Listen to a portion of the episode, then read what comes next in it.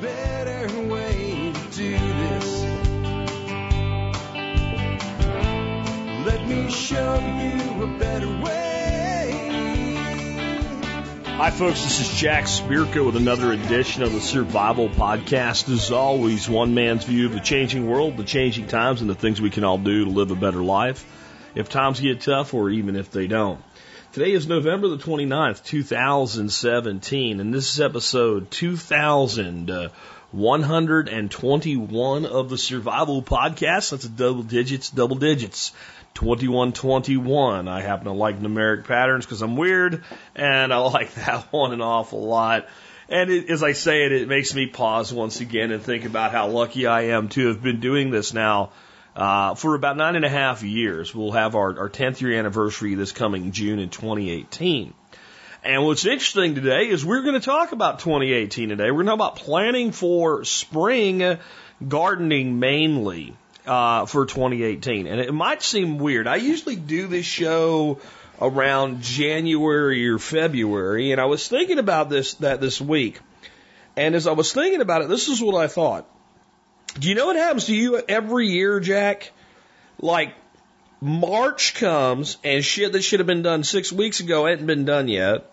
A lot of stuff you plan on getting done doesn't get done, and you end up kind of scrambling to get everything you can get done done. And a lot of times you end up doing things like buying overpriced plants from Walmart or Lowe's or what have you, or even the local nurseries and things like that, settling for what you can get instead of having what you want.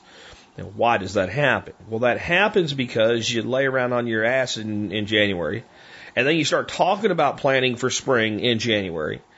And talking about something and doing it are not the same thing. Sometimes we got to talk about it a little bit, and then we get to doing it, and then we get to really doing it.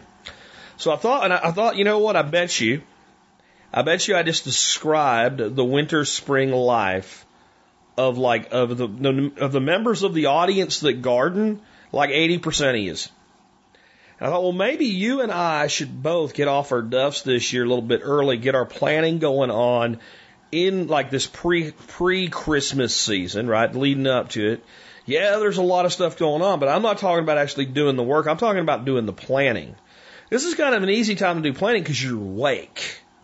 You're awake. More on that in a bit and how uh, getting a plan together over the next few weeks can make the time after Christmas, as I call the Christmas coma period, a hell of a lot more productive for you. Before we do that, let's go ahead and uh, hear from our two sponsors of the day. Sponsor of the day number one today is Western Botanicals. Very loyal sponsor, been with us seven, eight years, something like that. Um, been, I, I guess they'd probably be in, in first five on the list of the first five to join up with the show and become sponsors of it. Because uh, one of the, the chiropractors that works at Western Botanicals uh, listened to the show, thought he liked what we were doing, and wanted to be part of it. And uh, I love Western Botanicals because they are very much a mission oriented company. And their mission isn't like to become the largest distributor of herbal products in the country, which would be a pretty noble thing, but it doesn't really benefit anybody other than them. No, their mission statement is to put an herbalist in every house in America. Now that is a noble mission. And they can they can get it done, I think, eventually in time. And I think trying to get there may uh, accomplish a lot of good, even if they never do. They have everything you could need for your herbal treatments. The, I mean, anything you can think of, from preparations that are already prepared to raw ingredients to raw herbs to instructionals on how to put them together. They've got it all. You can check them out and learn more at westernbotanicals.com. They also offer their premium membership for free to you, which pays for your first year membership in my MSB, valued at 50 bucks. You can find out more about that in the benefits section of the MSB. Next up today, Self Reliance Magazine. Reliance Magazine has become my go to magazine for all things and everything, as you might imagine, it's self reliance. One of the article series I'm really enjoying there, and I won't butcher the, the author's name by trying to say it. It's a, it's a somewhat strange name to me anyway. But his progression in building tiny homes and sheds, and starting out with a little one and getting a bigger one and then building out that place and then selling the whole place off and starting over again with a bigger one and paying for everything as cash as you go. Just cool as shit and real world, not fake ass crap. That's what I love about the people at Self Reliance Magazine. They're real people. They've been in this industry a long damn time.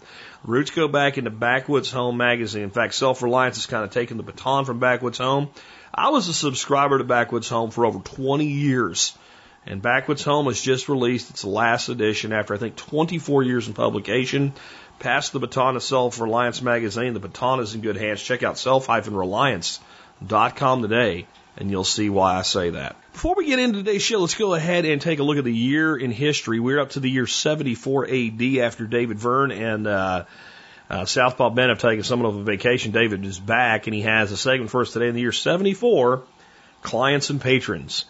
The Roman world was marked by what could be considered an odd arrangement that of the wealthy patron and his clients. In cities, the first thing Roman men would do after waking up would be to walk to the house of his patron to receive the sportula or monetary handouts. The wealthy Romans would get out of bed later and open their houses to the waiting group of clients at their entrance. The clients would be received in order of precedence, with higher social classes cutting ahead of lower classes. The patron and client would exchange some brief small talk, after which the client was given his sportula.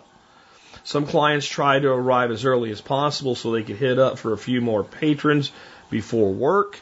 There were some people who didn't work who would live off the handouts of several patrons and then proceed to watch games and legal proceedings all day.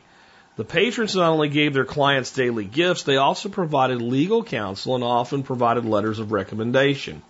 In return, clients would offer political support and would escort the patron through the city on a journey.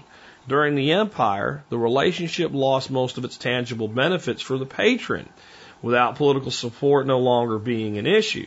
It became a status symbol where the more clients you had escorting you uh, to the way to the forum and the more important and wealthy you were. The patroness relationship could last several generations after being established. My take by David Verne. According to Mike Duncan from the History of Rome podcast, quote, if having an entourage of slaves with you was the fancy car of the day, then having the entourage of patrons was a private jet. End quote. The men who acted as patrons were super wealthy of the time. Senators had to be had to meet with a wealth required of 1.2 million sesterces, and even some senators were clients.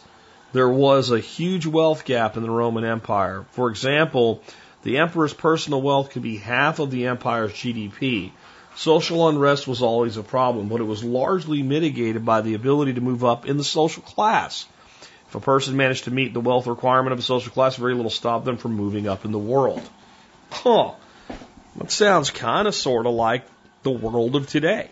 If you live in the United States of America, you can move in any social class you want, but the people at the top have most of the money. The, the, the thing is, though, there's plenty of money in the middle. At least there is for now, anyway. I hear people, it's all the one percent's fault. Why don't you get off your ass and work? It, it, it, it amazes me that I see people on Facebook bitching that they're not paid enough. Let me tell you something. If you got time to sit around and bitch on Facebook that you're not paid well enough, then you don't have a deep enough need to go out and figure out how to make more damn money. On the other hand, this is a very weird relationship to me. Like, I just end up like being someone you like and you have a shitload of money. So I show up at your house every day. We blow, we bullshit a little bit, you know, shoot the shit, chew the fat or whatever. And then you give me some money and I go on about my day. And if I'm, if I'm enterprising as a patron, I might, uh, or as a, as a, as a client, I might go out and, uh, get, you know, two or three of you guys to do that for me. I don't know how that works, but I'm supposed to be your entourage though. It seems, kind of like if you both want to go somewhere at the same time, that, that little gig might fall apart. It's weird, but I, I'll tell you what I actually see it as being. Yeah, political support and all might be how it started. But like like David said, when when they moved to the world of empire from the world of republic, where the senators are just kind of sitting there not doing jack diddly shit, and the emperor's in charge of everything, it didn't really help to have these people politically support you know, and you didn't need votes. So at that point, it, went past vote buying if that makes sense. But what it probably did is you know that these people, right? The, these people that were going to the super rich and hanging out with them and getting their little handout these were the upper tier people of society. So these were like the upper middle class. They have a lot of control on keeping the shit from blowing up. This was let us stay really wealthy and don't hang us from the, the, the highest pole money. That's what this really was, in, in my view.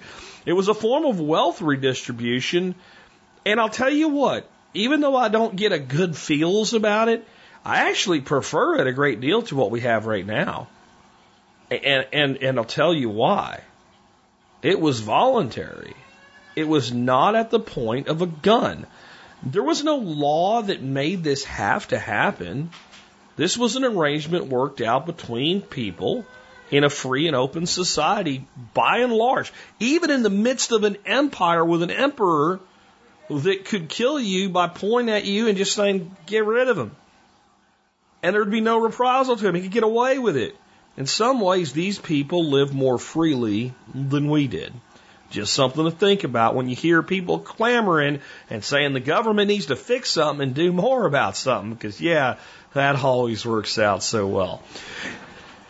Anyway, with that, guys, before we get into the uh, main topic today, let me remind you one more time you can help support the show, and you can do that by doing what? Becoming a member of the Members Support Brigade, or MSB for short. All you got to do that is go to survivalpodcast.com, click on members, and you can learn more there. And I will leave it at that for today so we can get into it. So kind of long with the history segment. Um, I do want to say something about that though. Like I had somebody show up on the blog. I actually want to read this comment to you guys. Um, I, I'm believing this probably happened from uh, Justin Rhodes. Justin Rhodes recently came to my house. I need to put this out in the blogs. I know a lot of you guys don't follow me on Facebook or whatever. Maybe not have seen this, but he did like a 16 minute documentary on my duck operation. It's badass. And it's gotten a lot of interest in my YouTube channel because most of the people that watch YouTube are YouTube watchers, not maybe per, you know per se podcast listeners. Uh, so it's great. It's it's it's brought some new fresh people to the site. But one person came there today and they left a comment and it was an interesting one. It was I followed the rabbit trail here from a YouTube video about your awesome duck farm. I hope you won't be offended by my question, but before I sign up for what I hope to be the new go-to source for sustainability info, I would like you to hear your answer to one. How is a waterless pet shampoo relevant to survival? That's our item of the day. You'll hear about at the end of the show. And did you write the copy for the ad yourself? I'm not trying to be disrespectful. I understand that your podcast vis-a-vis you get support from advertising. I just like to know how much thought goes into the relevance of it because you are in a sense asking all your subscribers to consider supporting these various markets and all their practices regardless of their insustainability. Thank you for sharing much of your valuable info and help people network with respect.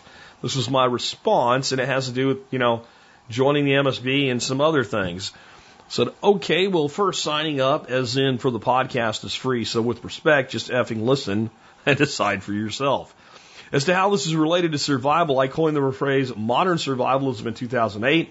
It's a holistic approach to life built on guiding tenet of the entire 12 part philosophy, which is everything you do to prepare for emergencies, disasters, and economic turmoil should be blended into your life in a way that improves your life even if nothing disastrous ever occurs. Adding to that, the show's tagline is helping you live a better life if times get tough or even if you don't. We don't just teach being prepared for the end of the world, we teach resilient lifestyle and design. This includes taking care of yourself and your livestock and your pets. And in this case, dogs are a big part of our farm, defending the animals, etc. Additionally, I've been doing this for about 10 years. People trust me. My entire brand is trust. I don't lie. I don't mislead and I admit mistakes. I'm an and I'm an asshole. Yeah, you read it right. I'm an asshole in a good way. I'm tough on people, products, and well, everything. It is either good quality and I'd spend my own money on it, or it's garbage and I will tell you don't buy it. My reviews of products are to help people get the best value to price ratio for things they need and want in their lives. In both the short and long term, this saves money. Money is then used to build a more resilient life. For instance, I do a lot on cooking. I have a lot of reviews in that world as well. Survival. How many people a year lose a job and end up dead ass broke in two weeks without a paycheck? Now tell me how many of those people spend, say, $500 or more eating out a month up until they lost the job.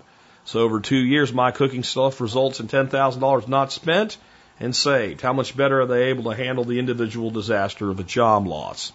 Let me put it this way. If you want a more resilient life and you want to know how to prepare for disasters, that actually happen or have real possibility of happening and get a hell of an education on life, business, and economics, all for free. Tune in. If you want scary overhyped bullshit about the world ending, don't bother. You won't find it here. On the copy, yes, I wrote it. It is almost insulting that you would ask me if it was written by me, as it was written in first person about my dogs. But since you are new here, you may not know that. My listeners, many of them have been with me almost a decade. My life is totally transparent. It is why I have so much trust. Every product I recommend is one I have personally purchased. If I won't spend my money on it, I won't ask you to, period. Lastly, if by sign up you mean my paid membership, don't do it yet. Tune into a few shows. Use the search box or tag cloud and find some old ones you're interested in. Listen to a few as they come out over the next week. Skip the roughly 10 minutes of intro if it bores you. Get to the meat. Decide if you, this will help you. Then and only then consider becoming a paid member. If you hang around, you won't agree with everything I say. You will be pissed off at me sometimes, but you will come to trust that I'm always honest and I'm always genuine I dare say more so than any other person in media, mainstream, or alternative. I can't be everything. I can't make everyone like me, so I don't try. What I can be is honest and the same guy on air as off air. So that is what I deliver and have delivered for almost 10 years now. And, and, and on the MSB, guys, that's how I feel about it. Listen to the show. If you decide that it brings you value, that it's worth more than 20 cents an episode to you, and you can support me for 18, consider supporting me. I mean, you know, and then take that membership and get your money back. But I, I wanted to say it today because when I when I answered that question, I was trying to be, you know, really nice to this person because I know they're just asking an honest question. Yeah, here's a survival podcast, and the first thing they say is a waterless dog shampoo, you know, and, and wonder why. But th- that's what this show's all about. Once I wrote that, I realized I want to share it with you guys today because some of you guys have been with me a long time and go, "Yep, that's Jack," and a lot of you are going, "Wow, that's Jack," because you're new. And you should know, and I, sometimes I think I forget that after done the show for so long, that there's such a community here that it, it can be almost click like in a way from me. And not that anybody's not welcome, but maybe I assume too much that people understand too much about who we are, what we're doing, and how long we've been here. So that's where it's all from right there. Anyway, guys, let's go ahead and get into uh, the main topic of today's show, which is planting that spring garden. And uh, so I want to start out with kind of a lesson in taking a trip or a vacation. Um, so I want you to think about how that goes and, and how much better off we'd be if we lived at least most of our life like we were going to take a vacation on Friday. So I want you to think about the last time you were going to take a vacation and, and, and it was going to be like you're going to take Friday off work so you shorten the, you take a Friday off, you get a weekend, you make the most out of your holiday or whatever and get, stretch those PTO days or time off days or whatever as long as you can. So you hit work Monday. And I mean, if you work like a factory line job, I don't mean any disrespect, but this may not apply because you just do the same thing that you're going to do every day. And then your day off, you just don't show up.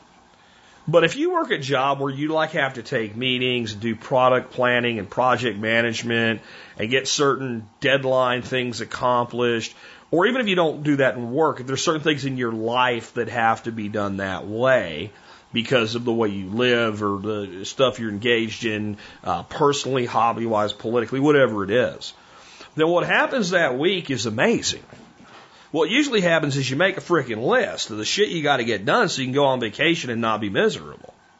And then you start prioritizing it and getting the shit that absolutely has to be done first done. And then the abs- and the things that really need to be done done second. And the things that, that are nice to get done, you get as many of them done as you can. And then at a certain point, you call and say, I'm out, and you, you go to vacation. And this will include things like so and so wants to have a meeting on Wednesday. And normally you might agree to that meeting and take that meeting, but this week you're going on vacation. Say, hey, I'm in for a short week. Please summarize this in an email and we'll see if we can avoid the meeting.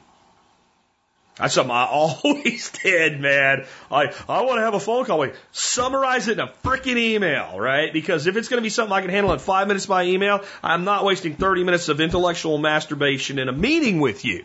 All right? And I know you're wondering, like, how does this apply to spring? It's 20 minutes in, and the jerk isn't even a spring cleaning. This totally applies to what I'm teaching today. So you, you, you, you cancel certain things, you move certain things, you get them all done, and you get more done in a four day week than you typically get done in a five day week. And you go on vacation. Why? Because it became important to you. And because you put a structure into something that generally is not structured, or you put, in many instances, you guys that have office jobs, the type of jobs I'm talking about, where you're middle management, upper management, C level, you have a structure because you have to, but your structure allows for a lot of bullshit. And again, what I call intellectual masturbation, which is most meetings are 10% concrete action items and 90% uh, intellectual masturbation. I'll tell you a funny story here to give you a laugh as we go into this. One day I was sitting at a meeting. This is back when I was in structured cabling. We, uh, I was in there. I was the senior sales manager. We had operations manager. We had two owners in the company. We had production man- project managers, like the senior staff, basically, all sitting there and, and getting ready to have this meeting. And the one thing I'll say for this company, they were a very gun friendly, outdoor friendly company. This was a place common for people to bring guns into the office and show them around and stuff like that, or maybe have a bullet in the pocket, right? And just to, I don't know why you'd have a bullet in your pocket, but our ops manager had a bullet in his pocket. So one of the owners, Wayne, starts talking, and about five minutes in, it's evident that none of this shit requires a meeting that we're in there for, at least up to this point. And the ops manager, Robert, pulls the bullet out of his pocket holds it up to his temple, and starts tapping the primer as hard as he can with his finger like he's trying to kill himself. And to be fair, Wayne looked at it, got it, laughed, and moved on, and nothing but action items and got them done. This is how life works. And it's easy to make fun of this shit when it's going on in a meeting and you're an unwilling participant in it. And I know a lot of you that have to take meetings right now are going, Jesus Christ, does Jack have a spy camera in our, our, our, our meeting rooms? No, it's just how they are everywhere, okay? But we do this whole intellectual masturbation process all the time with our planning. I'm going to do this and this and that and this and this. And we never reality check it. We never prioritize it. And not only does a lot of it not get done, because honestly, that's why it's intellectual masturbation. You have a finite amount of time, resources, and money it was never all going to get done. So if it was just that some of it doesn't get done, that would be okay.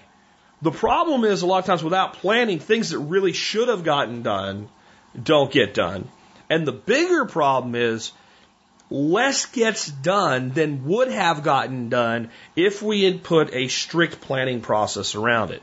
Now that was worth tuning in for today, even if you kind of suffer through the gardening ones because you don't listen to them, because that's how to run your damn life right there. That's how you run everything in your life. It's how you run your business. Right? Now, don't try running your marriage this way, guys. You screw it up bad. You just need to shut up and listen sometimes, I'm telling you. Okay? I, I struggle with it too. Because sometimes, gals, I know you're going to be pissed at me this, but it takes a woman 400 words to say what a man would say in 50 or less. You know what? That's okay. We're wired differently, and sometimes we need to shut our holes and listen, dudes. So don't try to apply this logic with your marital relationship, but do apply it to your general overall flow of life, and certainly with your spring planting. So here's why planning is important to spring planting and the whole spring homestead, you know, because it's not just planning, it's all things you want to get done in the spring or you're going to have to deal with in the spring. Right? It might involve livestock or something like that. Number one is it works. If you've ever done what I just said during taking a vacation, it works. Like putting this structure around things, prioritization, and scheduling of when they're going to start and end gets shit done. Right? I think it was Tina Fey on Saturday Night Live said, you can say whatever you want about bitches, but bitches get shit done. Right? And I think that like, you, you know, it can be a negative connotation using that term toward women or whatever. We all know what bitching is, and I've certainly called many a many a dude a bitch in my life. But there's a certain concept that she's talking about there that's kind of separate from the insult. Like we all need a little bit of bitching at ourselves to get shit done. And that task list and that prioritization, that schedule is a little bit of that bitching. See, a lot of us that work for ourselves, we're accustomed to this. Like, I have to bitch it myself to make sure that my shit gets done for the show every day because I don't have a boss. Right? But if you don't have that self employment kind of internal inner bitch on top of yourself, when you go into your personal life without it, sometimes you can just get lackadaisical because hey, it's supposed to be fun and all. But there's some of these things we really want to get done, so it works. Number two, it gives you actionable items. As long as they're just ideas in your head, you don't really have a step one, a step two, a step three, a step four. And those actionable items lead you to action. The next is, is the sanity check. It's a sanity check, and we need this. Because we get so many ideas about what we're going to do, and they're never all going to get done. And the problem, again, isn't that they're never going to, it is great to dream beyond your ability. But there's a reason it's great. The reason it's great is because it gives you this portfolio to choose from. And if you only dreamt to your ability, then you would only have those options as to what to do. So by dreaming bigger than, and this again, this is stuff that applies way outside of gardening. This is business, this is life, this is everything. By dreaming bigger than we have time for, we get so many options. And then when we put those options into a timeline, or back when we, uh, I would do sales and I would, I would do some basic project management for the project manager in advance as part of a bid to the customer, you put together something called a Gantt chart. And a Gantt chart shows basically your start dates, your phases for the whole project. And you don't have to get fancy and build a true Gantt chart. If you're not sure what one looks like, Google it. You'll see an, an example of it. But you're building the, the data that would make a Gantt chart, even if it's just a piece of paper and you're writing down, well, I'm going to start on this on July 25th. That's going to take two days. Uh, let me look at my calendar. What two days of time do I have to do that? It's this weekend. Oh shit, I got to go to the kids' baseball game. I'm down to a day and a half, and that day, so I got one day out of those two days, two half days that I can work on this. So I'm gonna need another day, and all of a sudden you start to feel, okay, well the quickest I can get this done then is in this time frame, and you do that with everything on your list, and you come to that conclusion. Shit, I can't do all this. You need that moment. Because then it makes you get real with yourself and say, of all these things, what are most important to our goals next year? And then you pick and choose them. And you start putting those at the front of the list and you start charting the time it's going to take and the materials and the money it's going to take to do those until you run out of time. And then you have a great actionable list. And even if you don't make it formal, you have a Gantt chart. You know that I need to start on this project by this Saturday or it's going to push everything out. And guess what? That's why we don't do it. We don't like that. Well, it's that whether you know the information or not, it's going to work that way. And you'll say, but Jack, you know, always there's things that come up. That's why this is even more important. Because we need to build buffer into this. We need to overestimate how long, overestimate how much it's going to cost and then we track it as we go. And people are going to, I know you're going to say, do you have a software program for this? No, I do not have a software program for this. Go get a freaking spiral notebook. Okay, like it's still 1985 and just do it. You'll spend more time jacking shit around with a freaking software program to save time and never get anything done. It'll become another form of intellectual masturbation. Use a five by seven freaking note card stack if you need to, and just write the shit down or take your phone and open up notes and start plugging it into notes. And then cross shit off when you get done. Make a to-do list and Outlook. I don't know, but don't make it complicated. All right. But that way, when that thing comes up and you miss that day, you know what you've done to yourself. And you make a decision. Do I push everything out? Do I try to get more done? Or do I create a day for myself by giving up something I was going to do because I wanted to? How important is it? And you make a rational decision. It's that sanity check that lets you do all that.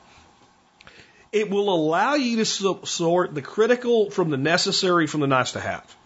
I've said basically that a bunch of times now. You, you prioritize that. But until you list it all, you won't come to, you won't have to come to Jesus moment where you really admit to yourself, yeah, I want this, but I got to get this done, or we're not going to have any production this year. That type of thing. And it prevents you from mixing spring and winter prep items.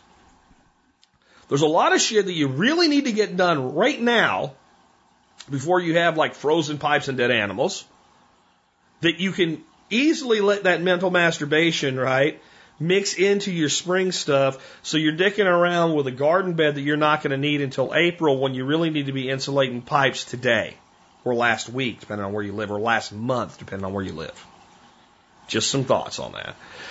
So let's talk about some things I got planned for this year to give it some context as we go into, you know, some of the things that you can do to, to get this done for yourself. One of the things I want to do is I need to, and I've already got this list written down, and I'm beginning to prioritize and put dates on all of it. Um, basic planning diagrams for annual productions. You know what? I want to back up because I left something out of this that I think is really important before I go into my stuff. It, and I, I, mentioned it in the intro. The, the, what I call Christmas coma. Christmas coma. This is why I think it's a good idea to get this done now. You need momentum. The hardest part of all of this isn't all the projects and seed starting and mixing potting soil and building a garden. That's all easy. It's getting started. And what people tend to do is, well, you know, I got time off after Christmas and I'll, I'll work on it then. And, and that's all noble. But then families there and things like that. And you kind of drift through and you go back to work and you do New Year's resolutions, which are pointless. And then January usually is on the homestead side of things kind of slow. And it would be a good time for all this. But you haven't actually put the plan together yet. So it keeps like, oh, I'm going to do that. Oh, I'm gonna, and you keep finding reasons not to because you're in that winter funk. So if we get the plan together in December, and then we go through our holiday, and we might have some time off to work on something, but we have that list of shit to do, and we have scheduling accomplished, and there's nothing like a schedule to get you off your ass, get you out in the cold weather if that's what you got to do, and go get it done. So that that's why I think it's so critical that we're doing it this year earlier, about a month to two months earlier than I have in the past. So we'll go back to what I'm going to be wanting to get done. Uh, planning diagrams for all my annual production. What happened to me last year is we decided we wanted to get back into some annual production. Uh, David Siegler helped me out a lot with building my greenhouse and putting in my aquaponics system, raising up my aviary, and putting all those wonderful wicking and deep water beds in.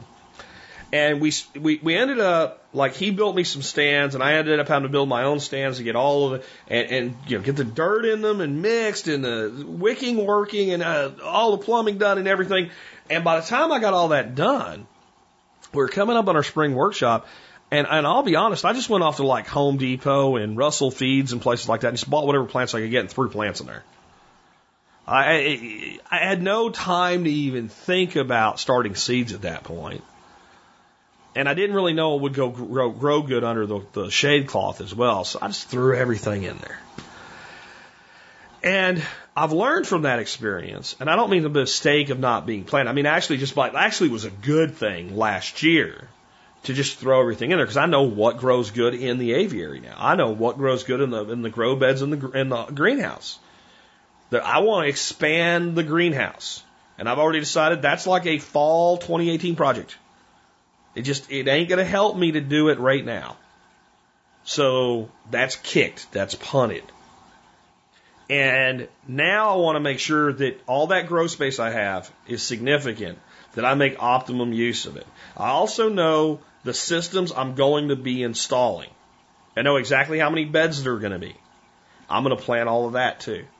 And it ain't going to be a beautiful drawing all done to scale with, you know, graph paper, or whatever. It's going to be a bunch of circles where all the beds are and just a listing, you know, four peppers, you know, pole beans, winter squash, whatever's going to go in them. Just so I know. Then I can take that list and say, of these plants, what do I have to start indoors myself in order to have it? Because there's some stuff I have to start it indoors myself to have it. It, it can't be planted as seed after the first frost date and give me a good performance. It won't grow fast enough and I will not be able to buy it from the local box stores. Then there's items that if I if I don't start it from seed, I can buy them from the box store, and then there's items I can start from seed, right in the grow beds. And by breaking it up that way, so you can see a very small thing, one little thing, basic planning diagrams for all, one little thing, it leads to this deconstruction that creates a complete organizational priority list.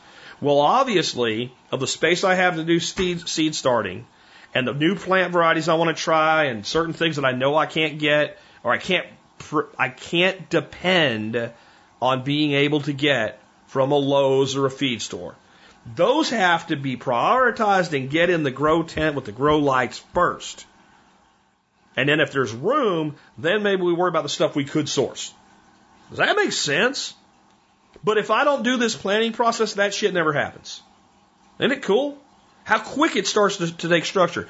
The next thing is, as part of that, I'm, and this is something I got to start on like very, very soon. I actually think I'm going to order the materials for the tank portion of this system um, this maybe this week and have it delivered. Uh, it's mostly four by fours.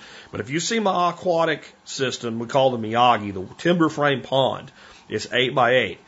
Uh, I'm building this winter a 10 by 12 version of that, and it's going to be surrounded by two 24 foot long rows of wicking beds, and then flanked on the other two sides by two 10 foot rows of wicking beds. And I believe, if I remember right, each of the 24 foot beds is going to hold, I think, six of the 100 gallon stock tanks. So that's 12 of them. And then three will go in the 10 foot beds. I think that's how the numbers worked out. I'm not, I'm not exactly sure yet. I got to go through that again and figure it out. But I've got the, the layout. I've got the area pegged out. I've got the overhanging brush trimmed out of the way. But even though that project's not done yet, I can already diagram all the plantings in there. Once I go get my sanity check and see do three of those things fit in a 10 foot bed, I think they do. And if they do, great. If they don't, it's going to be two of them. And how do we make use of the extra space that that'll leave? I don't know yet. But once I figure that out, boom, done.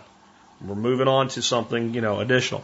Um, so that's another thing I have to do. And so what that has entailed already is I've already, now that I did diagram on graph paper, and that really helped. And I went through like 20 reiterations. In the end, it's still nothing but five boxes. But now we end up with a very elegant, very Japanese symmetrical diagram that fits into the design. Uh, seed starting, uh, including a grow tent this year. I did not use grow tents, even though I talked to you guys about them. A lot of you guys used them. You had great results. Uh, I just have some bookshelves in my office that are just to my left. And I just set up my plants and I set the little 45 watt Kingbo grow lights up over top of them and put my plants underneath them. And I did pretty good with that. Uh, but I know, I mean, I saw the stuff that, that my buddy David did, that he did inside a grow tent, and it was fantastic. So that's that's something I'm considering doing this year. In fact, I'm not considering it. I am doing it. And I'm already beginning my research. Like, what do I want to do? Like the Kingbo 45 watt grow lights. I think you guys have purchased over the last year uh, like 600 of those through my affiliate links. If I remember the last time I looked it up and I've had no complaints. And I have no complaints about the ones I have. But I am thinking about upgrading. And Kingbo makes one. Actually, they make they make one that they, comes in three different models, and I'm considering kind of the the middle one right now, uh, in conjunction maybe with the 45s. It is a uh, 600 watt, uh, 12 bands uh, light. It is it is kind of a beast. It's very well reviewed. It's 150 bucks. And it's really optimally designed for like a three by three growing area and it'll cover up to a four by four growing area.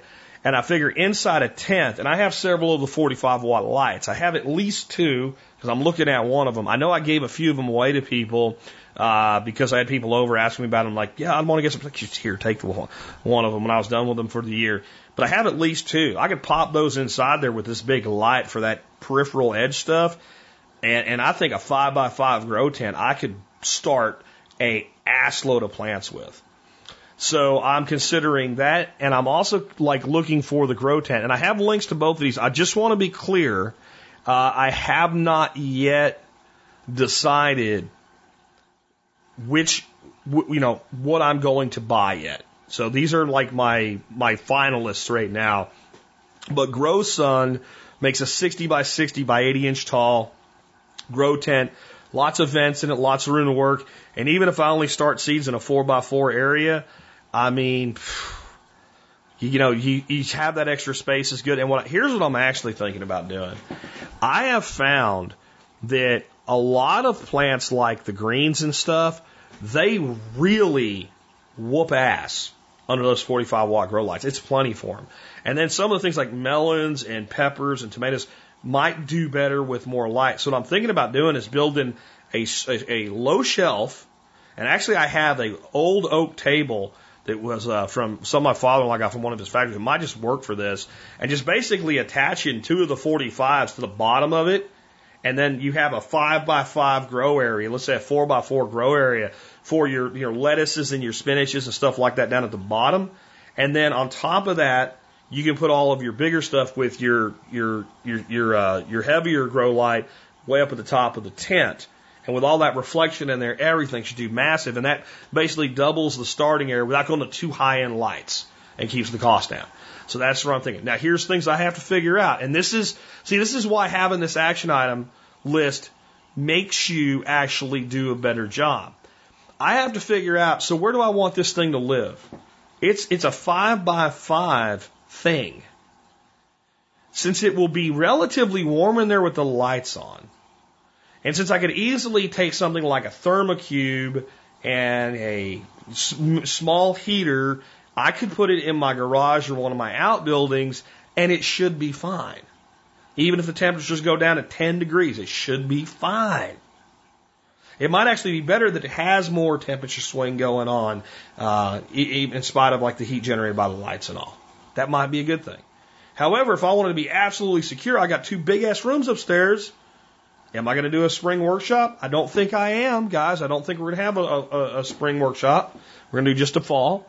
Um, so I'll probably not have anybody sleeping up there. And if I do have guests, you know, if I put it in one room, there's still another guest room available. So if it's upstairs, so I have to like make that decision. How's Mrs. Spirko going to feel about this thing being up there with lights and a fan humming and all for how long? And those rooms are very, very warm rooms as it is because they're upstairs and they don't get quite the pumping AC that we do downstairs and all. That's actually good for. So I, but then they're upstairs and I got to go up there to water them and check on them and all that other stuff, and I fall off on it. So I have to make that determination. But I already know the gear basically, so I got to start planning that out. And and if I didn't start this thought process now, I guarantee you I'd end up half-assing it. It's just because it's human nature. Um, I'm building a forage system for the quail aviary. I'm pretty jazzed about this. Uh, something I've had planned for a long time, and this I see a, actually as a winter project. This is something I need to get to. It's not going to take long. I've trialed it already. I had a screen door I would built for the first aviary, the first rendition of the aviary. It didn't really work for the second. So it was basically a double frame door with a quarter inch hardware cloth on it. And I just took a skill saw and cut right through the wood and the hardware cloth and everything down the center support, and it made two squares. And I laid that on the ground in the aviary, which of course is a dirt ground, and threw some ryegrass and sunflower seed down, started watering it. And it started coming up. And I believe in trialing things with like cheap or no cost, because it was zero cost, and it took five minutes. And I just wondered why I didn't do it sooner, probably because it wasn't on a list. And like for a week, I got like no growth. And then I came out there today and beautiful green coming up everywhere. So my big question is going to be how how does it work with chickens in there? Because David, my buddy David, does this with his quail, and the quail when quail eat greens, they kind of snip it off, like a little gardener snip, snip, snip, snip. They don't pull. Chickens like to pull. How well is it going to work? Do I want to make any modifications? Because in the end, I have a 50 foot long aviary, and I'd like to basically make this fodder system 50 foot by one foot up against the far outside wall, where by the way the shade cloth ends and real sunlight comes in. That'd be good for it. And just basically keep fodder running year long for these guys. But I want it to be modular, so yes, after a certain amount of time, I can take out a section of it and you know rake it up and all, and let the birds go in there and break down the crap that's falling through and all. Or when we mulch, move it out of the way and remulch the inside of there because we do basically a deep litter uh, composting system through the whole thing. Uh, so I wanted to trial it first. Looks like it works, but you know, once the things start popping through, we'll see what the birds do with it and do I need to make any modifications. So that's something else I want to do. Um, I need a new run of quail for production. Uh, we've had quite a few quail murder themselves by flying into the, the, the water tanks. And uh, I just put rafts in the water tanks that cover like 60% of the water surface, and the other 40% is covered by an ebb and flow bed. And this morning I found another quail that flew up there, probably landed on the raft, and then walked into the water like an idiot. So, you know, I'm thinking like, how do I handle that? And everything I come up with seems like a bad idea as far as keeping them out. Part of me feels like, you know what, when they kill themselves and land in cold water, they're still good to eat. Don't worry about it. That one just volunteered to get bacon wrapped around it. Uh, and, and another part of me thinks, you know, I clip their wings. That works for a while. They grow their wings back really fast. Maybe I just need to pinion them when they're when they're chicks. Pinion basically means remove the wingtip. If you do that, they're not going to be flying. So that's that's something I've never done. I'd have to learn that. I feel like it's an awful, horrible thing to do, but then I read stuff about it and say basically don't even react to it. So I don't know. But that's all stuff for me to consider. But I, no matter what, um, I need a new run of quail in there. My the birds I have are older. It's probably time for them to graduate to bacon school, um, and they're they're not really laying real good for me anymore. So it's it's probably about time for that because I want the Bantam chickens to raise meat quail for me. That's that's the goal in there as a whole. Um, I also have a uh, plan this year. I'm probably not going to be doing Duck Chronicles season four this year. Uh, I put a lot of time into doing Duck Chronicles. I've done three seasons of it. There will be plenty of video content this spring of all this other stuff. The ducks will be featured in them, but officially doing, you know, here's the ducks. We're going to go to the, the post office and pick them up. And gee, the post office screwed up and couldn't find my number, even though it was right on the box. And like last season, here's me meeting the mail lady in the middle of nowhere to get my ducks out of a box and stuff like that. Uh, it's really the same thing every year. I've done some progression with it, moving to different brooders and stuff. But the big thing is, I don't think I'm bringing baby ducks in this year. I've got a really great head count on my birds. They're really in still peak production.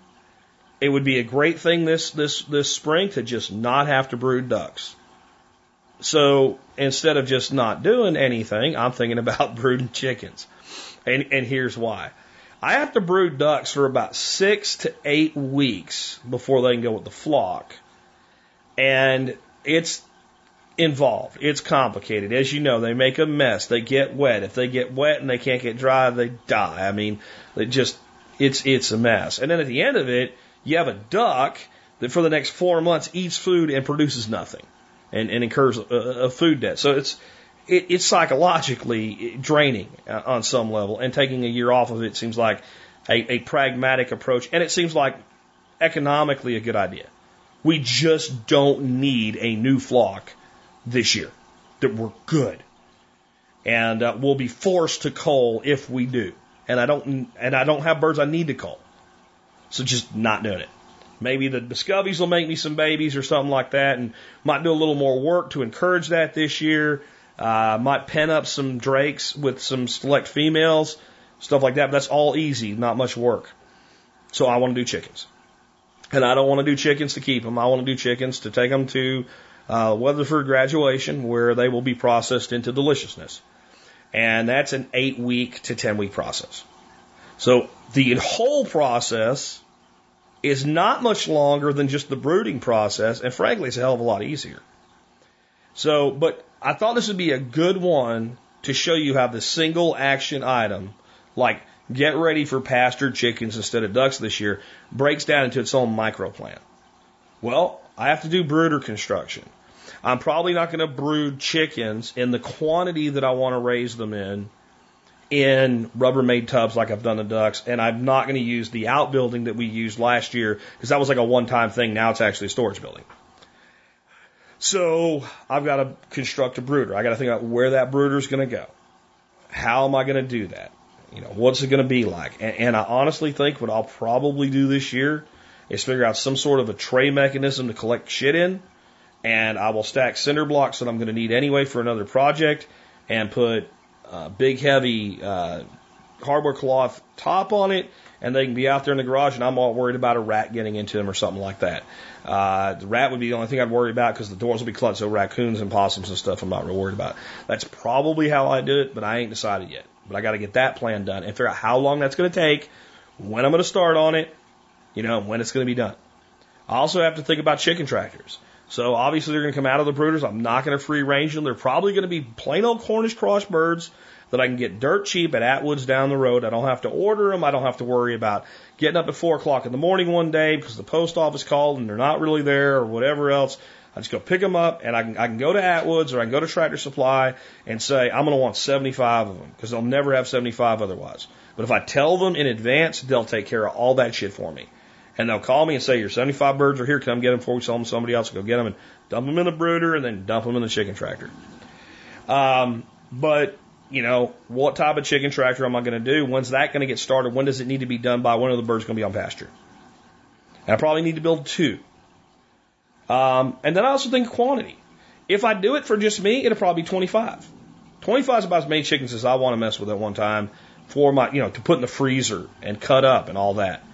Um, maybe more like 20. But I'll do 25 to account for losses and give a couple away. But I thought, you know, neighbors, people that are local that listen to this show, I could probably raise 100. I could probably raise 100. It ain't much more work than 25. It's more cost, but it's not more work. And arrange some way that we can take care of processing where you go, like have a big graduation day, and I'll rent a trailer or whatever I need to do, and I'll haul all the chickens to Weatherford, and I'll give you your chickens right there, and we'll tag them, and you go in to Shane, who's the guy that does that, that runs the place and handles the processing. You sign for year ten, and I think it'd be a minimum ten, and it'd be like a flat price, like twenty dollars a bird or something. It's the only way I'm going to do this.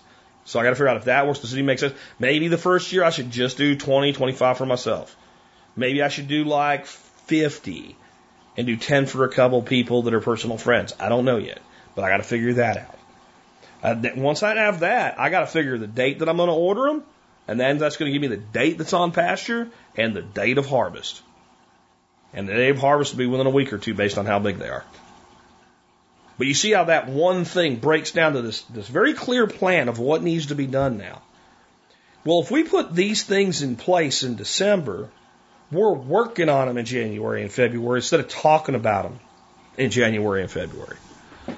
So, on all of this, there's also for your planting, your gardening and stuff, there's some key dates to determine. And I want to talk about a few of them. You can look up, you know, a lot of these things, and some of them you're going to be generating. One is your last frost and last hard freeze dates, and those are not the same thing. You know, your last frost date might be something like mid April, but your last average hard freeze date might be like the third week of March. Well, why does that matter? Well, if your soil temperatures are pretty warm, you know, once that hard freeze date's gone, we can be, if you're going to plant in ground and larger crops like corn or stuff, that stuff can go in. It's going to take 10 days to emerge and it handles light frost just fine. Or there's certain plants that like we can just like, I'm not even worried about frost. I'm worried about hard freeze, like peas. Peas are a great early crop. So when you know those dates, we can do things like plant peas. And even though they'll still be producing when maybe we're dropping a tomato right in with them, we just prune them back a little bit to give that tomato a little space and a little light those peas are producing nitrogen for that tomato, by the way. And when it starts to get too hot, those peas are going to die, or we're just going to start pruning them off and accepting the fact that they're they're not going to give us enough to keep them around anymore. And the tomato or pepper or melon or whatever will take over. Well, we that's called succession planting, and everybody talks about it. But the only way you can really do it well especially when we're talking about starting plants, knowing when to start them, knowing how long it takes to be ready for them to get planted. So when should we start based on when it's going to go in is to plan this stuff out. And we need those last frost and freeze dates to get that done. Um, and that will give us that other date I'm talking about, the date to get your seed started by, which all won't be the same. We plant a tomato plant seed, and it takes maybe 10 days to germinate. And in two more weeks, it's this little bitty plant, little bitty bitty tiny thing. And we're probably going to want to grow it from the day we see the little sprout come up until we put it in the ground for somewhere between four and eight weeks, and probably closer to eight than four. Six probably being minimum, and some species and in some situations, ten. Okay, now I want you to think about a total different thing. A lot of people always start their squash in the ground. I actually think squash is a really great plant to start in starter pots and then plant out. I think you should start them in bigger starter pots and let that root mass get really, really big on them and keep them really, really bushy and, and kind of butch and, you know, spready instead of spindly. And We can do that with a little bit of pruning and stuff like that. But if we put a, a squash plant in our grow tent, start the seed, eight weeks before it's supposed to go into the ground, we will probably get it so large that it will actually stunt itself in the pot before we can take it outside.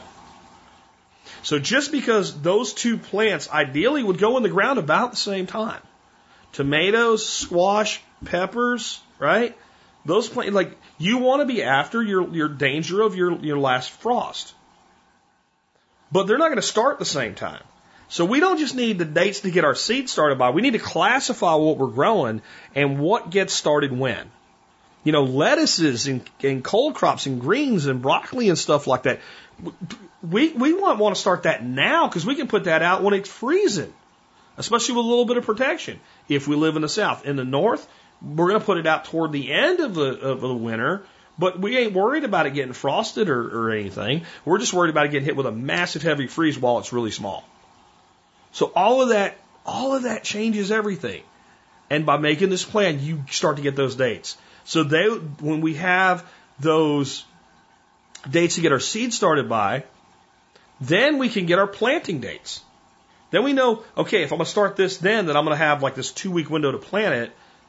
Okay, is that land too late or too early in the season? Let's adjust it now. We move one, the other one moves. It's a Gantt chart, even if we don't make it into a Gantt chart. Another thing we need to do is get our construction start and end dates. And we need plan dates and drop dead dates. So we plan the, the optimum dates, but we, we're going to be honest with ourselves and say, listen, if I don't get this project started by this date, it's not going to be done by the time I need it to be done. So that's a drop dead date. That's where I'll have to start changing some other plans if I'm going to go past that. Fertilizer amendment dates. You know, a lot of people, I'm all natural and blah, blah, blah, blah, blah. Look, you can be all natural and organic, but it still makes sense to use organic fertilizers, especially early in the season. Let me give you a little soil biology lesson here. So it is true that especially with lots of organic matter and compost and, and, and, and dynamic accumulators like comfrey in the system and uh, nitrogen fixers like legumes being rotated through the system, that you can get everything in worms and worm castings. You get everything you need without ever buying a bag of bone and blood meal or kelp meal or anything like that, or some Garrett juice or some Dr. Earth liquid gold or any of that. You, you, you can. There's no doubt about it. It's in there. But soil activity and life is directly correspondent to temperature. And in the early spring, when those temperatures are cold, think of it like fish in a tank. If you've ever kept fish in an outdoor tank, and you go out there when, you know, maybe there's a little bit of ice around the edge of the pond, and on their fish it can handle the temperature and all, they're not active.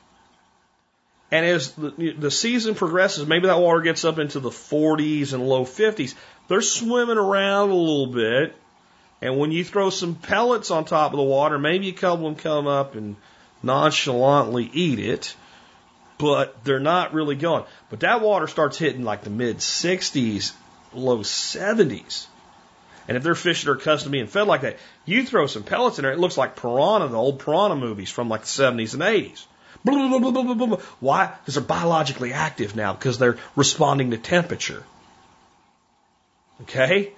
So that's how a fish works. That's how most of the life in your soil works as it gets warmer, up to a certain point, get too hot too. But as it gets warmer, it becomes more and more active.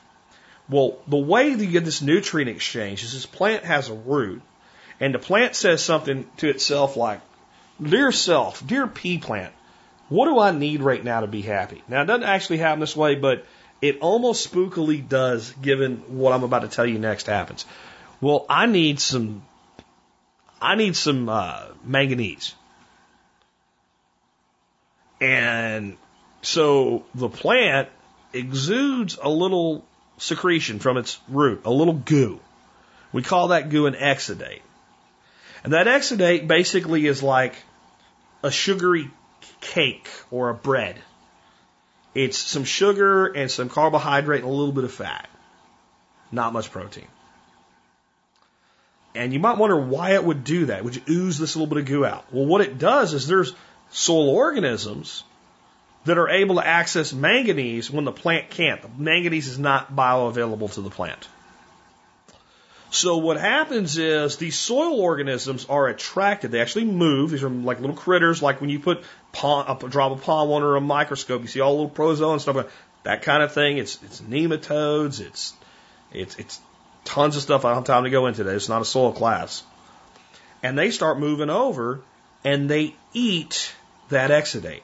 The plant releases it specifically to attract the organisms that will provide it what it needs.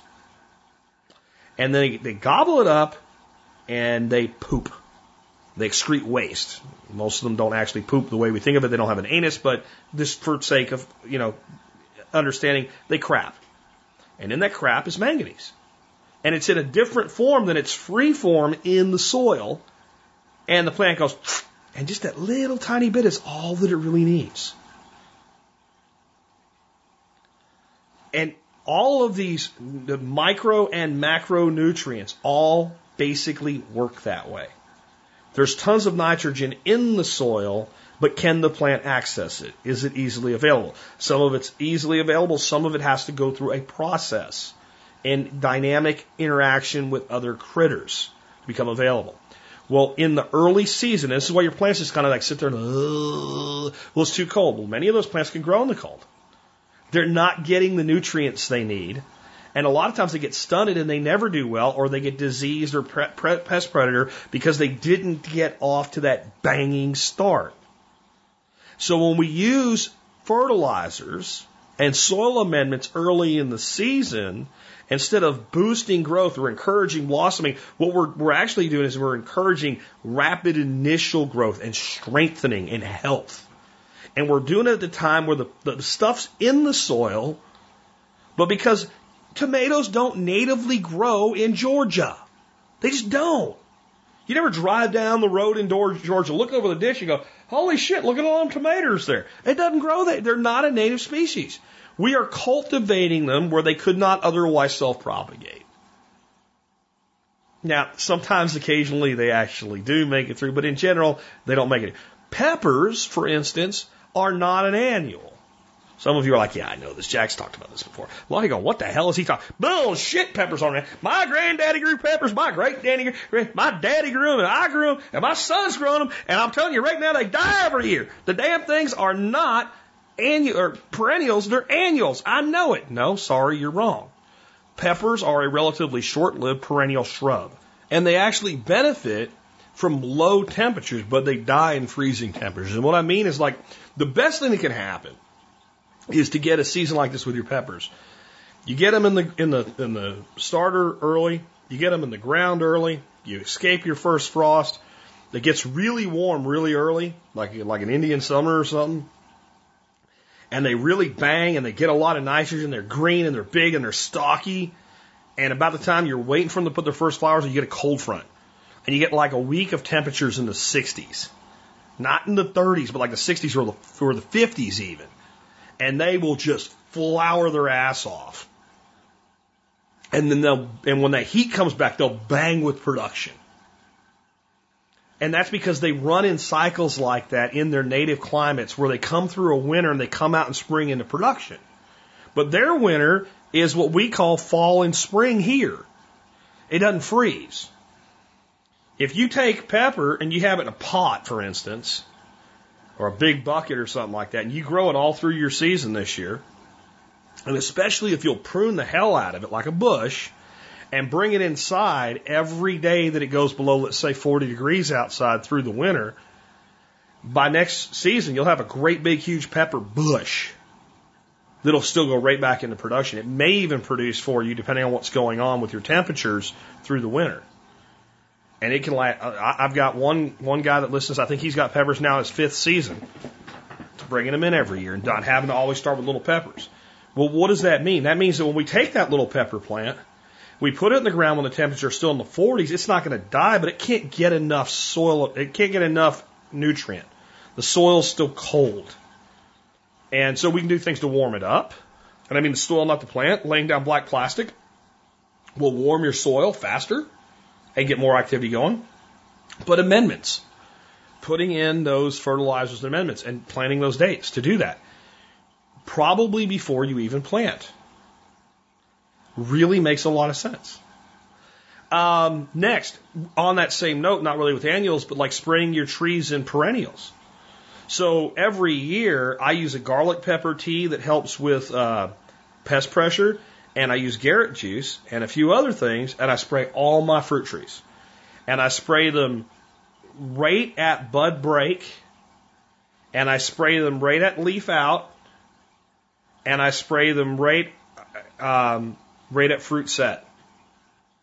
And it's even though I have a lot of trees and a big property, it's a really quick process.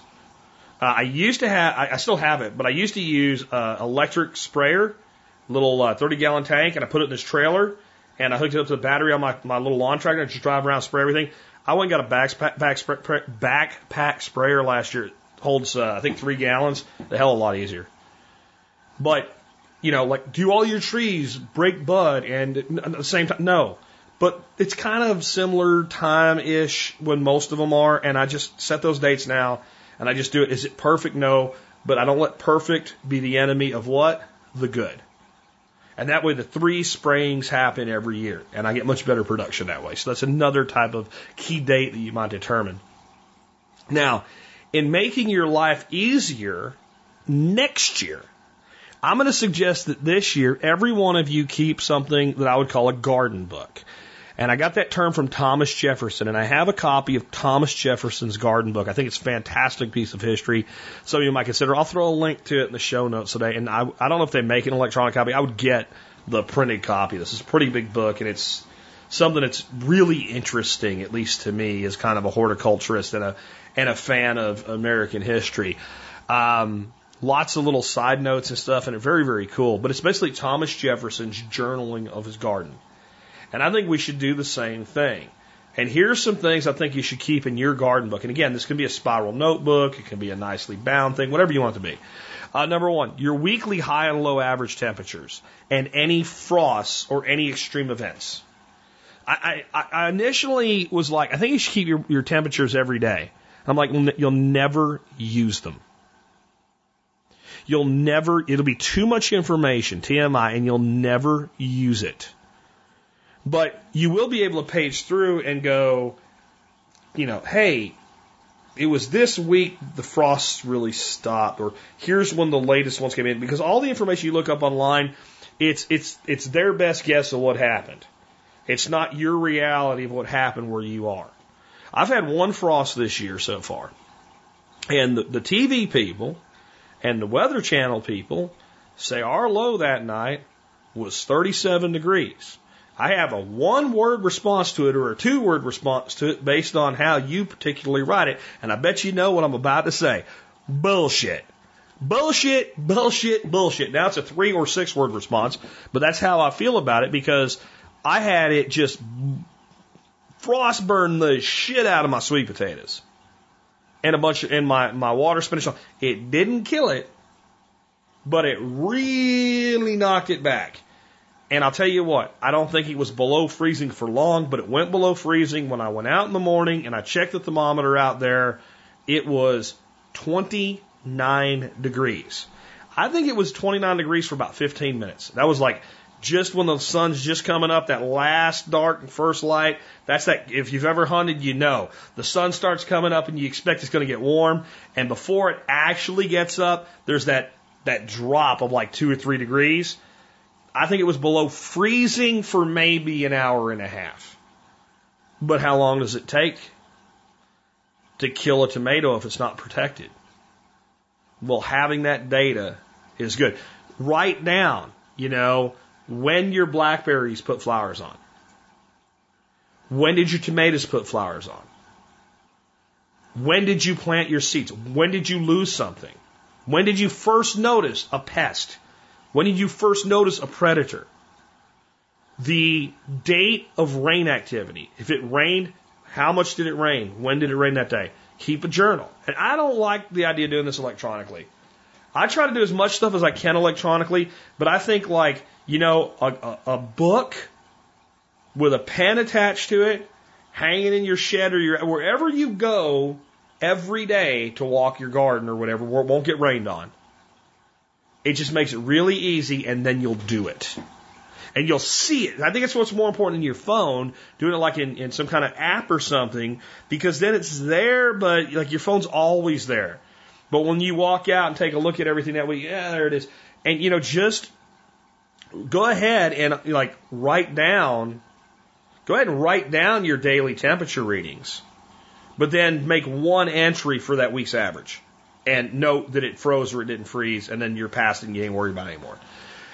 Um, in ground seed planting, when did you first put the seeds in the ground? When was your first germination? How long did it take?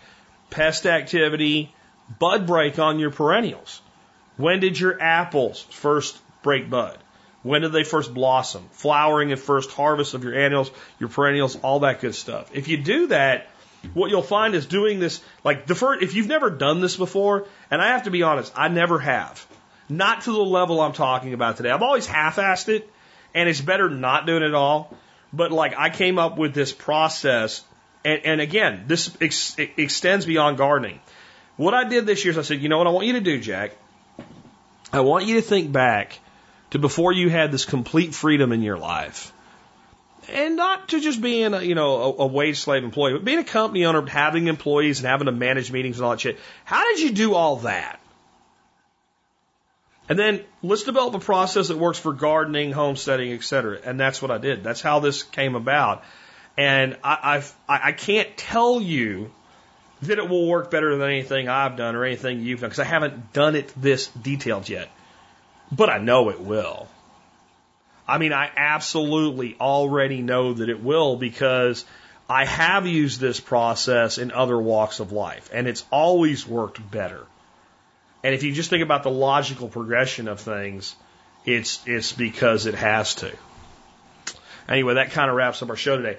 Before I tell you about the item of the day, which I kind of mentioned in that little segment that I read, I wanted to actually give you guys kind of a, a cryptocurrency update. I know that like something like this becoming the cryptocurrency show. We haven't actually talked about it a lot in feedback shows the last couple of weeks. There haven't been questions on it. So the people that bitch about uh, the content, I would always say, especially with like subjects like cryptocurrency, I seldom do a dedicated episode and uh, the listener question shows, whether it's the call in, uh, or whether it's expert council, uh, or whether it is the uh, the email in shows, those are all driven by you. So if you want more content on something, start making content by asking questions. Um, but cryptocurrency is important, and it's important because it is going to change the economic reality of the world. And, and something very important just happened, and it already unhappened. And I'm sure there's already people celebrating it who are the naysayers who have been saying how bad this stuff is from the beginning. And that is Bitcoin went over $10,000. Now, actually, it went over $10,000 yesterday. But it did it for such a mouse fart in time that it went largely ignored. Today, not only did it break $10,000, it blew through $10,000. It blew through $11,000. And it, I think it topped out at like 11 to 11.3, somewhere in that range. And then there was a lot of celebration, and about 10 a.m. this morning, it began a, a drop, a rapid drop, down to, oh, $8,900 and it has since recovered to $9,500. And I, I think this is what you have, even though it's already come back through the $10,000 level. I think you're about to watch Bitcoin establish a fairly stiff floor at $10,000 for a completely irrational reason. It was a psychological barrier. It's like the four minute mile. Once it's broken, it's broken. And in the minds of people now, Bitcoin's at least $10,000 thing.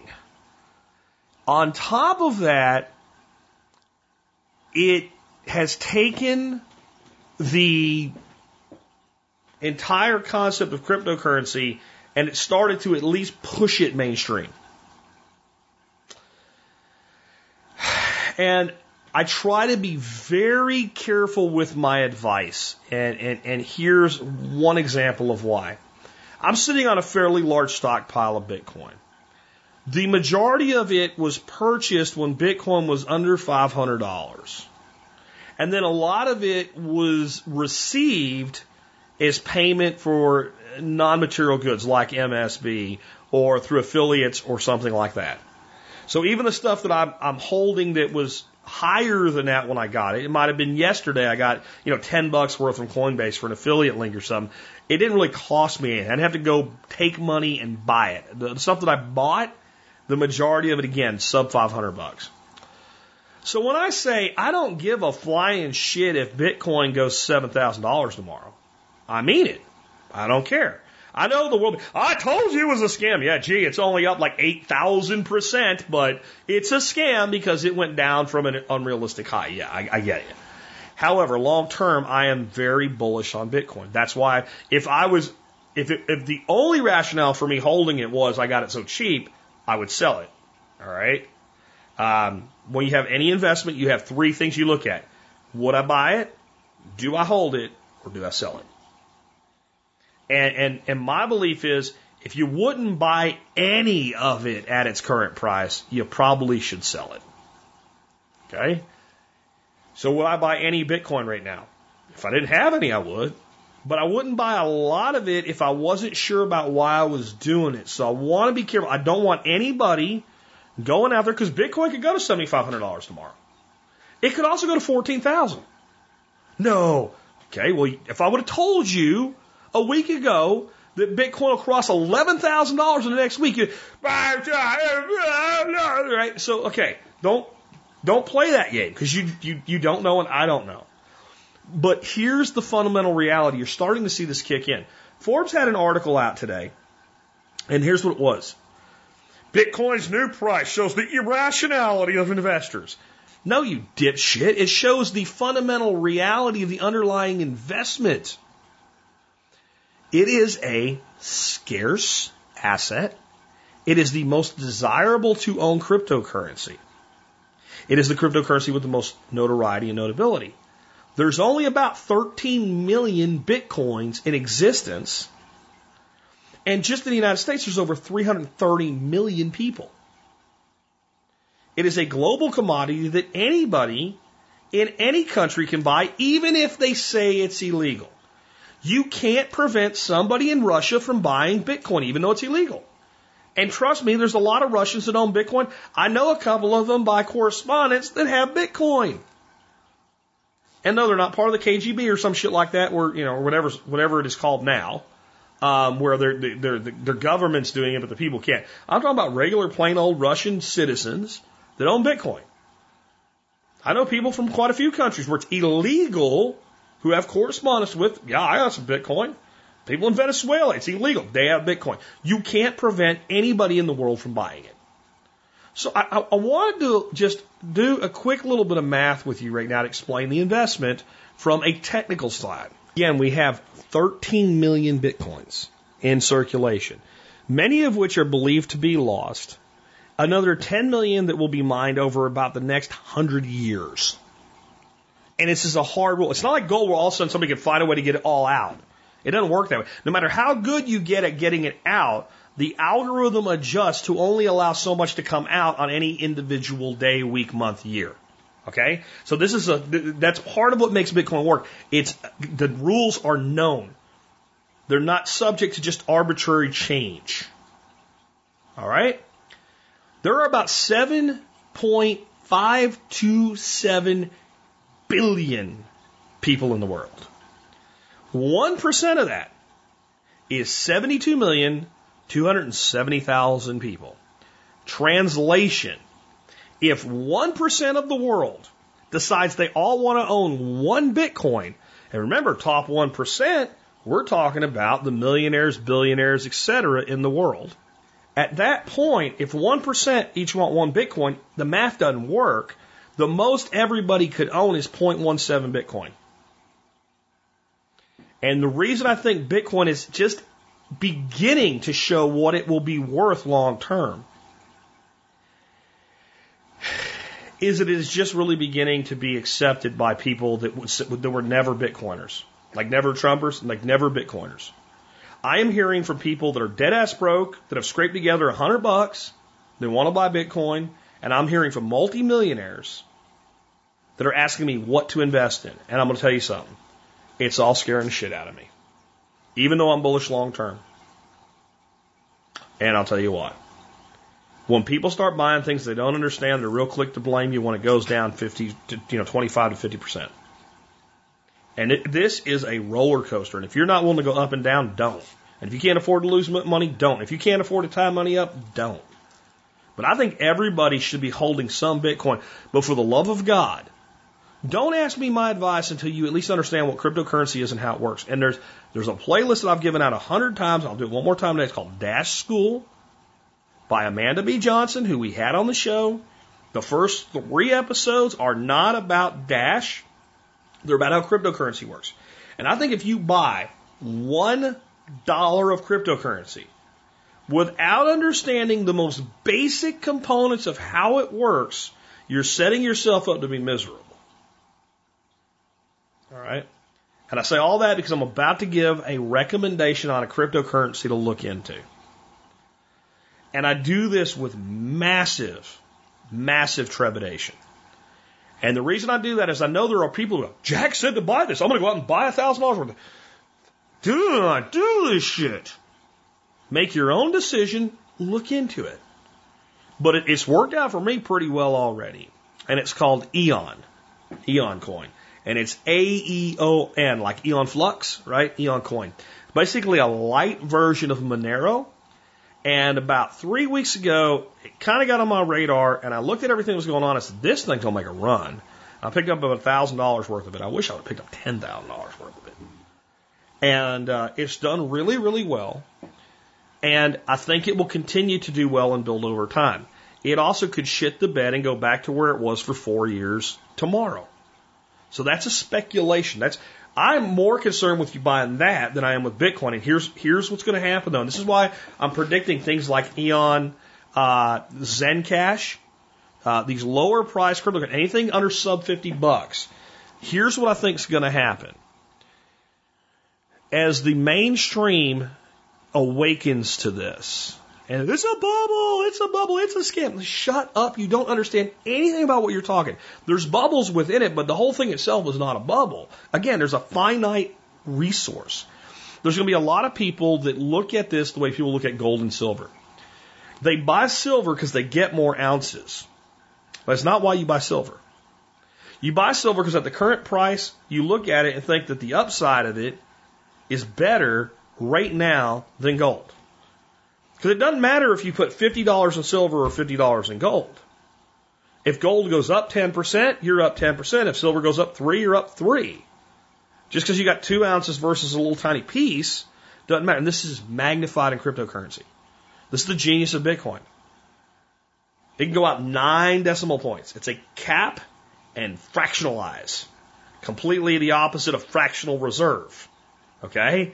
Cap, there's only so much. And so that we don't have a currency shortage, you can make it tiny, tiny, tiny, itty bitty because it's digital. But people are going to come in and psychology takes over and maybe they buy a couple hundred dollars worth of Bitcoin or whatever. But here's what they're going, what have you heard people say about Bitcoin? While I have been recommending to buy Bitcoin because I'm a little trepid right now because we have a big correction before we find the floor at 10K, which I think it'll be. It, and it, it could blow up tomorrow. I don't know whether to wait or not. Please understand that. But psychology will kick in, and, and this is what I've heard. Because when I was at three, I'm like, buy some. It was at like 2500 buy some. Oh, I missed the opportunity. Buy some. Five grand. Buy some. Six grand. Buy some. I missed the opportunity. I missed the opportunity. I missed the opportunity. Yeah, yeah, yeah. Shut up. All right? So now, I just don't know if it's, it's long term fine, but I don't know if you're going to be happy next week. That's why I'm, you got to make your own choice. But what's going to happen is people are going to, well, I missed the big opportunity with Bitcoin. Because if I buy Bitcoin at $10,000 and it goes to $20,000, it's going to be amazing, but I only double my money. If I would have bought Bitcoin when it was five bucks, I'd be a multimillionaire. So what's everybody do? They look for the sub 50 and sub $10 altcoins. Now, in that in the world, especially of sub ten dollar, ninety nine percent are garbage going nowhere. So if you can look within that sub $10 range, sub $20 range, sub $30 range, and pick the ones that have real technical value to them in the way that they operate and run and the, the question that they answer.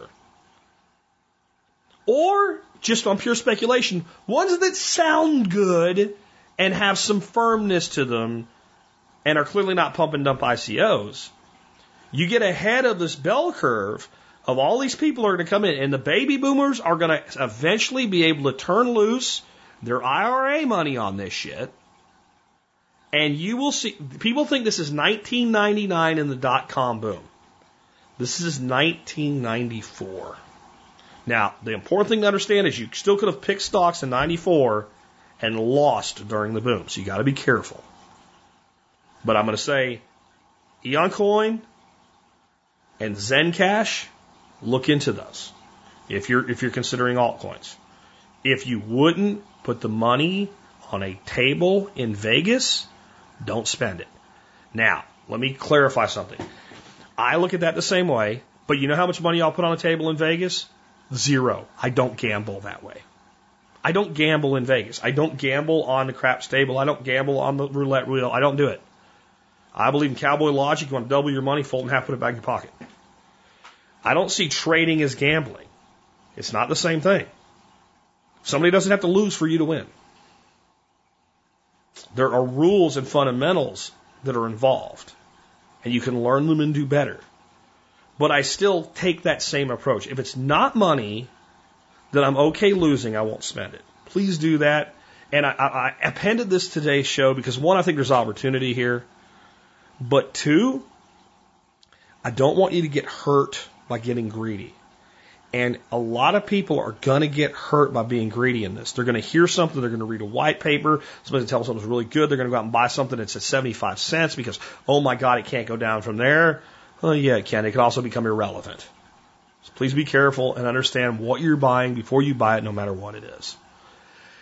Um, on buying though, you know, at some point you're going to buy stuff. I mean, that's just how America works. That's how our society works, and we can't make everything for ourselves. And uh, when you do, if you're going to buy it online, if you go to tspaz.com first, and the website is tspaz, tspaz.com, you will go to just basically a page of the Survival Podcast website, and you can see all my categories of reviews I've done and things there, uh, the deals of the day over at Amazon, and you can see my most recent reviews with the second link that's there. Or you can go to survivalpodcast.com, scroll down, and see the most recent review, and uh, check out the stuff that I review on Amazon. But the important thing is, once you go to T-Spaz, if you do any online shopping after that through T-Spaz, you help Survival Podcast and the work that we do, even if you were going to buy it anyway. It's very important because it doesn't cost you anything to help us. Um, but I do put out these reviews, and I think it's important that I do this. And I mentioned the one today in the little segment that I did with the person that asked a question about it. It's BioGroom waterless pet shampoo. Now I've used some other ones over the years because, you know, bathing giant dogs is not easy and you want to keep them smelling good, looking good and healthy. And I personally actually don't think your dogs need that many baths. Um, I was a trapper in high school. That was a, one of the ways that I made money when I was a dirt poor kid because my white privilege check never showed up. And uh, I'd outrun in these trap lines, and I'd you know catch quite a few coyotes, and you know occasionally I get really lucky and catch like a red fox because back in the day, like a red fox was over a hundred bucks in Iceland. And I would look at these pelts, and they were beautiful. They were shiny. They were healthy. Since it was winter, they didn't have bad fleas or nothing like that and they looked like they'd been brushed, especially when you, you, you brushed them out a little bit before you took them to the fur buyer. And man, and that's, see, canines actually are pretty good at keeping themselves clean. But our dogs don't live like that anymore. And they get spoiled and they roll in stuff and they come in the house and they stink and something has to be done. So every once in a while you got to give them a full on bath. But I always liked having this intermediary. Well, I found this new stuff and Charlie's lucky I found it because I was out of the old stuff. And I had ordered it and so it was coming that day. And that day he comes in and I'm like, you stink. And I'm like, I sniffed him. I'm like, You smell like rotten Cheetos and popcorn. That's the only way can describe. Like, like, like somebody left like a couple bags of Cheetos and popcorn in the garbage for like a week, and you rolled in it. So I went and checked all the garbage. Not that I expected Cheetos and popcorn. He didn't get in the garbage. I don't know what the hell he got in, but he stunk. So he basically stayed outside that day until the UPS man came, and we had a cold snap coming. It was 50 degrees out. I don't know if you've ever tried to give a bath to a hundred pound pit bull in 50 degree weather with a garden hose that doesn't want one, but it's not fun. So we waited for the UPS man to come and I sprayed him down all over the place and I sprayed it in my hands and rubbed it around his, because it was like his head and his neck where he really stunk. And I rubbed it all over there with my hands so I wouldn't get it in his eyes. And then I brushed him out with a brush. And man, he smelled great. I figured, you know what? Let's go ahead and do the other two dogs. I brought Lucy and Charles, uh, Lucy and Max out. And Max, a 150 pound German Shepherd. 15 minutes, all three dogs were done, smelling good, shiny, and happy. And nobody too upset. And I got a new routine now. Whenever they get this treatment, as soon as I'm done, they get a biscuit. It makes them much more acceptable to it. Like, I don't like this. I don't like being sprayed, but I get a biscuit, so it's okay. And uh, man, it's it's been great. And because of it, Charlie and I were spared the hose on a 50 degree day because I would have been as wet as he was by the time it was over with. I know that. Um, a little piece of advice here. You can read the review. I mentioned the Furminator, which is a de-shedding brush. If you're going to use any kind of waterless shampoo on your dogs, this or otherwise, it's best to be dry fur. So if you're going to de-shed them, de-shed them with like your Furminator brush or whatever first, then spray them, and then brush them with a brush for brushing your dogs. Um, I don't know what it's like, what the style is called, but it's a it's a very common style of hairbrush that people use. You'll have little like wire bristles. They're really uh, spread out though. They're not tight together, and they'll have like little balls on them. Um, and I have one that I bought off Amazon. It's four dollars and forty nine cents, uh, made by Conair. And I think any brush like it, I have a link in the review to that. That's the best brush for your dogs. It doesn't take a lot of hair off. This is for like just brushing them. And I'll tell you, if you'll brush your dogs a couple times a week for like a couple minutes, if that, like even a minute, it helps the oils get to the outside of their hair because what they don't do that wild canines do is if you watch coyotes, foxes, etc., they groom a lot like a cat. You'll see them licking their hair, straightening it out, and our domestic dogs have kind of lost a, not all of it, but a lot of that behavior. And that's one of the reasons they don't get that oil uh, from their skin out onto their fur, and you brushing it will help with that. So whether you get the uh, waterless shampoo or just the brush, um, check out the review today. And remember, you can always help us by shopping at tspaz.com. That brings us to our song of the day, and of course, we're doing a tribute to Ozzy Osbourne this week, and we have a song called "Road to Nowhere," um, which is which is a really great song. It's not actually a song that I listened to a lot. It was a song I was aware of. I was a child of the 70s and 80s. I joined the army in 1989 and left for training in 1990. And uh, this came out in 1991. And when I went in the army, I mean, I was deployed in most of 91, didn't have a lot of music we were getting. We were listening to what we had, not what was coming out. And about 92, I was listening to most of the country music, and I kind of missed that evolution of Ozzy Osbourne. But I, I had heard this song, and I do like it a lot, and I love the meaning of it. Again, it's called Road to Nowhere. Here's what Songfacts has, has about this. It says, this is a reflection on Ozzy's life he had just gone sober over after 20 years of drug and alcohol abuse. He credits his wife Sharon for keeping him alive. She's also his manager. The album revived Ozzy's career. It proved he still had a huge fan base. Uh, the lyrics speak to me probably differently than he really means them, I guess, in this song. Um, again, I think a lot, Ozzy's music's a lot deeper than people that don't know who Ozzy Osbourne is and what he's all about than they would think. Uh, again, the whole satanic bullshit, fake crap. Um, let me read you the lyrics to at least some of the lyrics to the song. I was looking back on my life and all the things I've done to me. I'm still looking for the answers and I'm still searching for the key. The wreckage of my past keeps haunting me. It just won't leave me alone. I still find it all a mystery. Could it be a dream? The road to nowhere leads to me. Through all the happiness and sorrow, I guess I'd do it all again. Live for today and not tomorrow. it's still the road that never ends. And then it repeats some of the refrain and all. But that one line, because this song is so much about lamentation, I think it's buried in it and it's so important. I guess I'd do it all again. This song speaks to me because as I've gotten older and I've tried to be wiser and I've tried to understand and learn from my mistakes. And I'm also a person with a very visual memory, very visual mind. Like when we were talking today about building a water tank or something like that. I, I don't just like know how to put it together. I can see the finished product.